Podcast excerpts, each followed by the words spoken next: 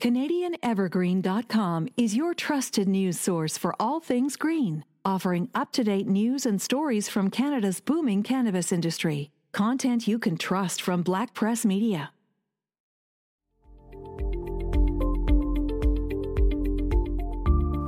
Welcome to Off the Page, a weekly podcast produced by the Comox Valley Record. I'm Erin Haluschak, a journalist with the Record. Join me as we take a deeper look into the people and stories within the Comox Valley. Caila Holbrook is the manager of education and outreach with Project Watershed, an organization focusing on the protection and restoration of local watersheds and sensitive habitats. One of their largest and perhaps most eye catching projects is Kus-Kus-Sum on Comox Road near the 17th Street Bridge, which was the area of Field's Sawmill at one point in the Comox Valley. Welcome to the podcast, Caila. Ah, thanks for having me. So, for those who are maybe new to the Comox Valley or live outside of the area and they've driven by the site or have heard about it, what is Project Watershed's involvement with Kus-Kus-Sum and what is the project really all about? Kus-Kus-Sum project is about restoring a piece of habitat or what used to be habitat. So that's as you mentioned, what used to be the field sawmill. So the field sawmill moved to that site in the 1940s and operated as a sawmill for many years and then in 2004 it shut down and was left as a vacant lot since 2006. And Project Watershed in 2017 launched a fundraising campaign to start purchasing and restoring the property to natural habitat. So what we're looking to do is restore that property to natural habitat. We'll be regrading it down so that it's a natural sloped elevation going down toward like just like a natural stream sign would be and then planting that with the appropriate plants for the elevations and eventually taking away the wall. And was this something always on the radar for Project Watershed, or how did it catch the attention of the organization? It's been on our radar and a lot of people in the Comox Valley for quite a long while, mm-hmm. especially since the sawmill shut down in 2004 really came to our attention when we did a symposium in 2008 that talked about the heart of our watershed, which we feel is the estuary.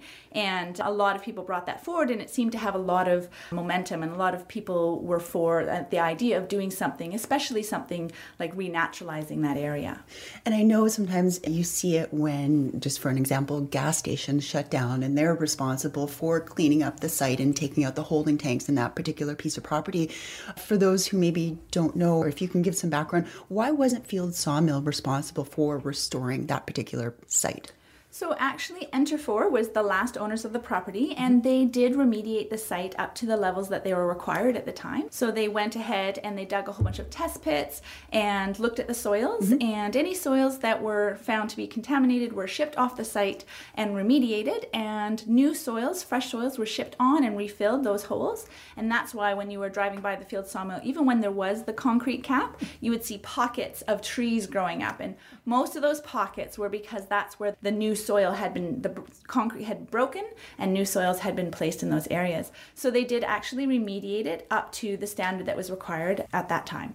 So those trees, and that sort of circles back to something we talked about before we started recording, which is a recent Facebook post and social media post that you guys put out about some tree planting happening. Those trees that grew there obviously were not the native trees or the ones that maybe you want there. They, there are, okay. but in order to take off all of the concrete, we had to take a lot of those trees. Mm. We're having heavy equipment on site. We needed needed to take off a lot of the brush that had grown up through the little bits of concrete. Mm. To remove the whole bit of concrete, you had to take most of that out. But now that it's gone and we've regraded a section of the site, we are replanting. We're planting that whole area that is uh, near the bridge. And we've already, two weeks ago, we planted about 2,300 plants. And I think we have another 2,000 to plant this week. So that's Thursday, Friday, and Saturday. And we're looking for volunteers who like to plant to come help us. And where do you get those trees from, or how do you determine what trees go on that site? So we use native species, mm-hmm. and we look to Hollyhock Flats, which is the site during it, and it's that natural area that you see right around the Rotary Viewing Stand. So a lot of those species we'll use on the site. We also consulted with the Comox First Nation and use plants that would be naturally useful to First Nations peoples, like Sitka spruce was a traditional uh, plant that had cultural significance. So that's one of the plants that will be planted on the site as well. A lot of people when the site was being disassembled and even now when it's being worked on saw this really large piece of property. And there were always some talks of it perhaps being say a site for a farmers market or a Granville Island style market and things like that. How was the decision process made in terms of not looking at that as an option, but wanting to restore it to its natural habitat. So that conversation to do something different was held within the more the business community, not our bias being environmental. That's what we were always were thinking of, specifically because the site could be such a productive habitat, being right at the beginning of an estuary. Estuaries are some of the most productive habitats on the earth, and our estuary is one of the top estuaries in BC, so it's a very important estuary. It's quite large. We have herring spawn, we have Baynes Sound. It's a very, very productive estuary. We have salmon species that go up and down the river. We felt that this was really a focus point for bringing back a lot of the productivity and health of our estuary that's been impacted by human development over the years. Specifically for salmon, salmon, as I mentioned, they have to migrate past that wall both as juveniles when they go out to sea and then again as adults when they go up.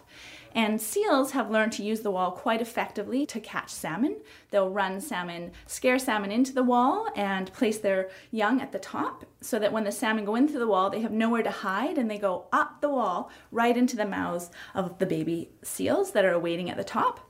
So it's extremely effective for seals, not great for salmon. So that was another big reason that we looked towards having this site renaturalized.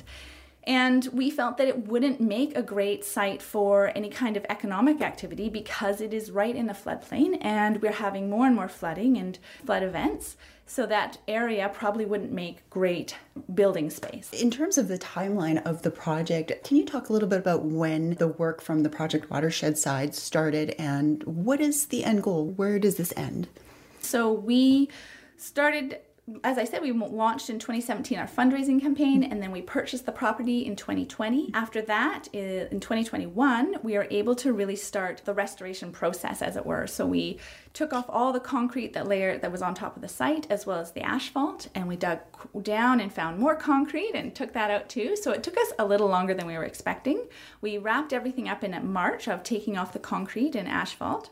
And those materials were crushed and removed from the site, and they went to different projects around town. So they're all recycled, which is uh-huh. something that we are really interested in, as well as the metal. There was a lot of rebar that was in that concrete, and it was also taken off the site and recycled. And any money that came out of those two places went back into the project. So it helped fund the next stage of the project, which happened this summer and that was digging down to natural streamside elevations. So we, as you can see, the site is now at the north end, has been regraded and it goes slopes down to the wall. And that will be how it looks when we remove the wall. It's sloping down natural, more natural grade than before.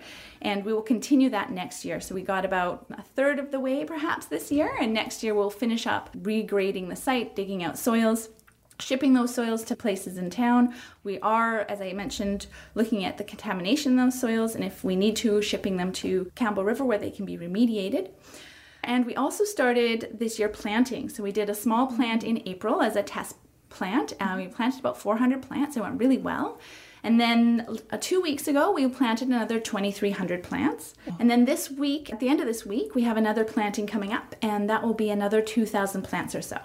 And those plants all come from Streamside native plants. They're all native species, and we're hoping to get them in the ground really quick so that they get a really good head start before it gets too cold here and too much rain. Can you describe a little bit about what the site from a visual perspective will look like? It sounds like there's a, an awful lot of emphasis on bringing back the native plants, having a lot of landscaping in place. Is that the end goal? The end goal is to make it look very much like Hollyhock Flats down next to it or a natural stream side. When we get the water coming in, the tidal water's coming in and the water from the upper watersheds coming down, there's a place for those waters to spread out. And so the lower elevations where the salt tolerant plants are, they or the marsh plants, they will help soak up and give space to those waters. We will be taking the wall out probably in 2024, and that will allow the site to be completely used as part of the river, used by salmon and other native species.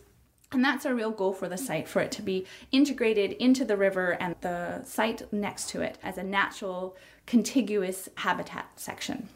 From a fiscal perspective, you touched on it a little bit about the fundraising that you've had to do. What is the total cost of the project and how far away are you from hitting that goal?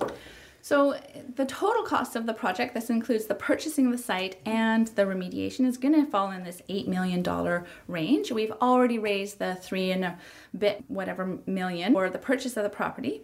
So that's done, and we're we're well on the way to having raised all of the restoration funds. We're about 75% towards our final goal, which means we have around a million and a half left to raise, which is actually, given that we've already raised six million, seems really feasible especially at this point because it looks so great. It's yes. such a great success story. We've got a whole big community behind us, and there's a lot of funders who've already contributed. It really gives a lot more funders that push to support the project. For yourself personally, have you ever been involved in a project similar to this before? This is the largest project that Project Watershed has taken on and that I have as well. And so it's very exciting. It's a lot of new territory.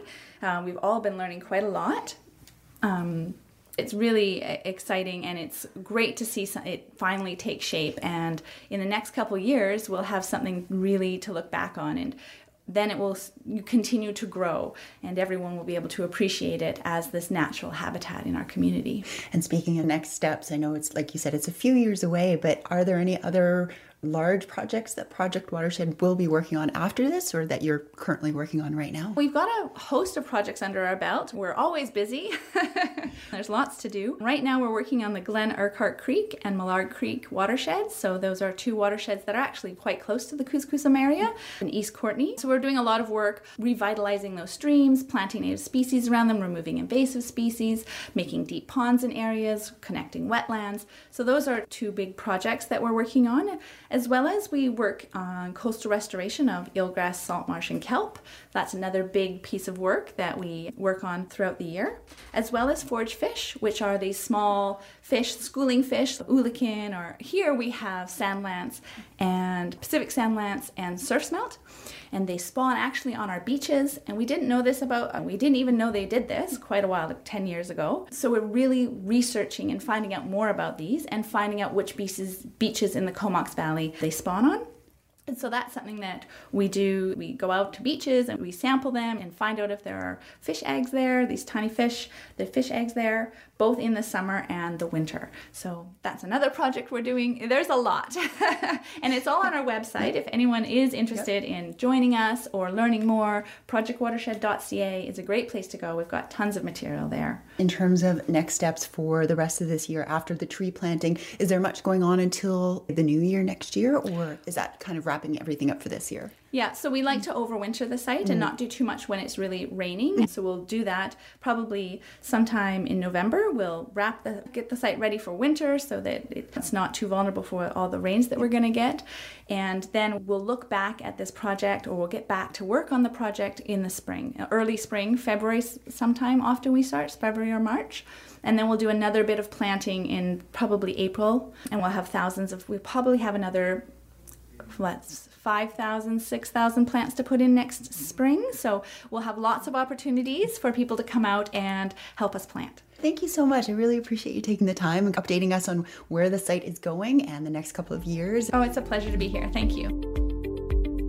That's this edition of Off the Page, produced by the Comox Valley Record. Thank you for joining us. If you have suggestions for topics or guests, we would like to hear from you. Email us at offthepage at comoxvalleyrecord.com. The West Coast Traveler is an adventure in itself with content created by professional journalists and amazing photos provided by our readers. WestCoastTraveler.com is the newest travel network exploring all corners of Western Canada and the U.S. You'll see stunning photos and videos, read engaging travel features from around Western Canada and the U.S. Experience all the West Coast has to offer. Begin planning your next adventure. Visit WestCoastTraveler.com.